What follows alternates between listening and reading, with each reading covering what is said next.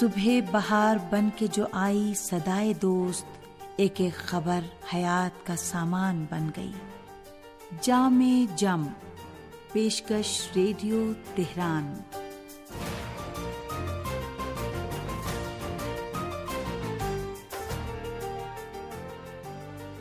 عزیز سامعین، محمد و علیہ محمد پر درود و سلام۔ آپ کی صحت و سلامتی۔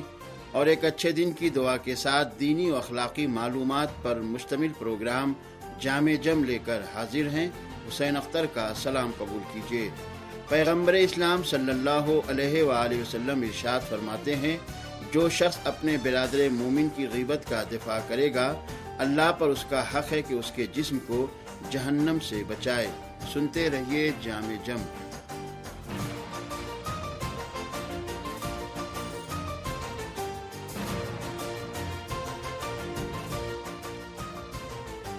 جو لوگ اپنی اور دوسروں کی شرافت کی حفاظت نہیں کرتے، وہ کسی بھی اخلاقی آئین کے پابند نہیں ہوتے، بلکہ ان کا اخلاقی آئین قبول کر لینا امر محال ہے۔ اور جن لوگوں نے اپنی حیات کو اپنی شہوتوں کا میدان قرار دے دیا ہے اور دوسروں کے حقوق کو پامال کرتے ہیں، بدبختی و بد نصیبی ان کا مقدر بن جاتی ہے۔ ذوف اخلاق ذوف ایمان ہی سے پیدا ہوتا ہے، کیونکہ ذوف اخلاق کا تعلق ذوف عقیدے سے ہوتا ہے۔ اور اگر انسان کے پاس قوت ایمان نہ ہو، تو پھر کوئی بھی چیز نہ اس کو قصب فضیلت پر آمادہ کر سکتی ہے، اور نہ ہی وہ اخلاقی پابندیوں میں اپنے کو جکڑ سکتا ہے۔ لوگوں کو ضلالت و گمراہی اور اخلاقی مفاصد سے نکالنے کے لیے بہترین روش اختیار کرنا چاہیے۔ لیکن سب سے عمدہ طریقہ یہ ہے کہ لوگوں کے اندر خود اصلاح کا جذبہ بیدار ہو اور اس کے لیے نیک جذبات کو بیدار کرنا، فطرت کی آواز پر لبے کہنا اور فکری ذخیروں کو راہ سعادت کے حصول میں صرف کرنا چاہیے۔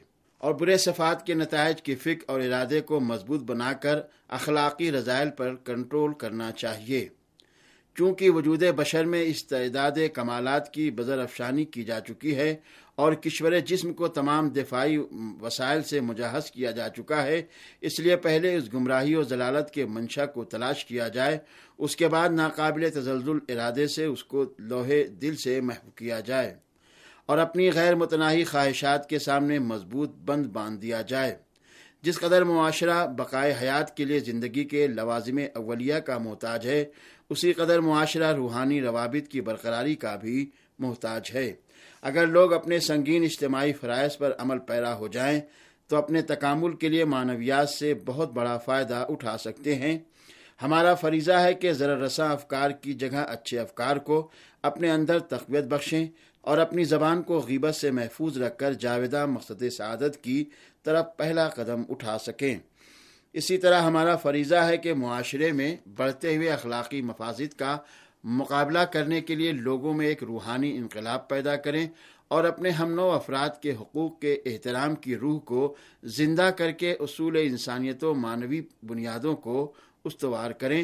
اگر لوگوں کے اندر ایک روحانی انقلاب پیدا ہو جائے، تو یقینی طور سے حقائق قبول کرنے کی صلاحیت بھی لوگوں میں قوی ہو جائے گی۔ اور پھر اس کا نتیجہ یہ ہوگا کہ اجتماعی و اخلاقی اصولوں کی مکمل طور سے پاسداری ہو سکے گی۔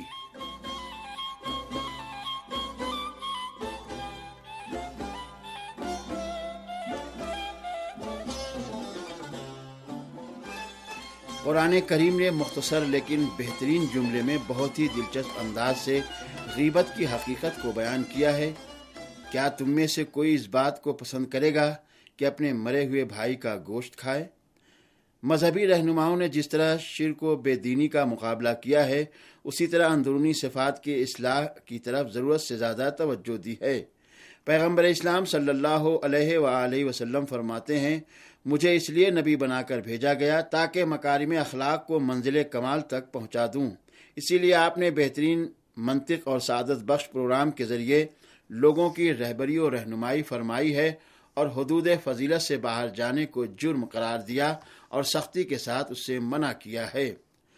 آپ ارشاد فرماتے ہیں، اگر کوئی شخص کسی مسلمان کی غیبت کرتا ہے تو خدا چالیس دن تک اس کی نماز اور روزے کو قبول نہیں کرتا، مگر جس کی غیبت کی گئی ہے، اگر وہ معاف کر دے تو قبول کر لیتا ہے۔ پیغمبر اسلام حقیقی مسلمان کی پہچان بتاتے ہوئے فرماتے ہیں وہ شخص مسلمان ہے جس کی زبان اور جس کے ہاتھ سے تمام مسلمان محفوظ رہیں۔ یہ بہت ہی واضح سی بات ہے کہ غیبت کرنے والا حصار فضیلت سے باہر ہو جاتا ہے اور اپنے کو انسانیت کی نگاہ میں ذلیل کر لیتا ہے۔ قرآن کا اٹل فیصلہ ہے کہ غیبت گناہ کبیرہ میں سے ہے اور غیبت کرنے والا دستور الہی کی مخالفت اور اللہ کی رعایت بھی نہیں کرتا ہے اور حقوق انسانیت پر تجاوز کرتا ہے۔ جس طرح مردہ جسم اپنا دفاع نہیں کر سکتا اور نہ اپنے بدن پر ہونے والے ظلم کو روک سکتا ہے، بالکل اسی طرح شخص غائب اپنی آبرو کی حفاظت نہیں کر سکتا اور نہیں اس کا دفاع کر سکتا ہے۔ جس طرح مسلمان کی جان کی حفاظت ضروری ہے، اسی طرح اس کی آبرو کی بھی حفاظت ضروری ہے۔ خود ہمارا فریضہ ہے کہ ایک روحانی جہاد کر کے خلوص نیت کے ساتھ اپنے بلند جذبات کو تقویت پہنچائیں اور سب سے پہلے اپنے نفس کی اصلاح و تہذیب کی کوشش کریں تاکہ سرزمین نیک بختی پر قدم جما سکیں اور اپنے معاشرے کی ہر پہلو سے اصلاح کر سکیں اور سامعین اب پیش ہے ایک سامع کا خط۔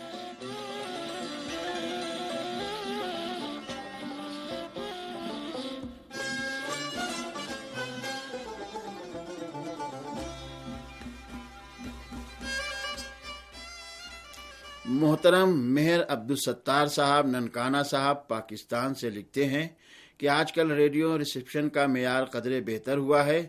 اس پر ہم آپ سب کو مبارکباد پیش کرتے ہیں۔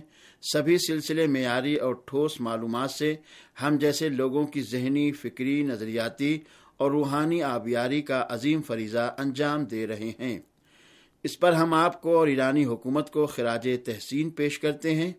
بزم دوستہ میں میری ای میل کا جواب دیا گیا جو کہ حضرت مسیح کے حوالے سے خصوصی پروگرام سے متعلق تھی۔ کچھ پرانے مخلص دوستوں میں سے ایک مخلص دوست امجد علی جعفری صاحب کو عقیدت بھرا سلام قبول ہو۔ اور سامعین محترم مہر عبدالستار صاحب کے شکریہ کے ساتھ اب پیش ہے ایک داستان۔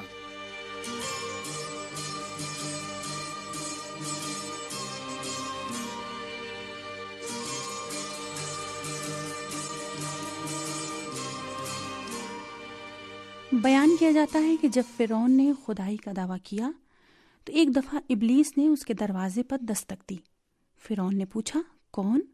تو ابلیس نے کہا، جھوٹے، تو کیسا خدا ہے جو تجھے پتا ہی نہیں کہ تیرے دروازے پر کون آیا ہے؟ میں تیرا استاد ابلیس ہوں۔ پھر فرون اور ابلیس اکٹھے بیٹھے۔ فرون نے کہا کہ میں بہت بڑا مجرم ہوں اور تو بھی بہت بڑا نمک حرام ہے۔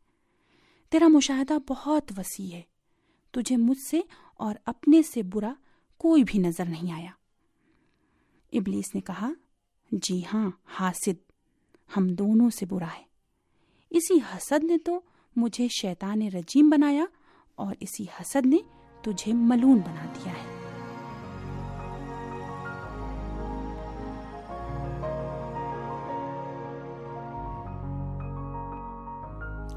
سامعین، اسی کے ساتھ پروگرام جامع جم اپنے اختتام کو پہنچا۔ اجازت دیجیے خدا حافظ۔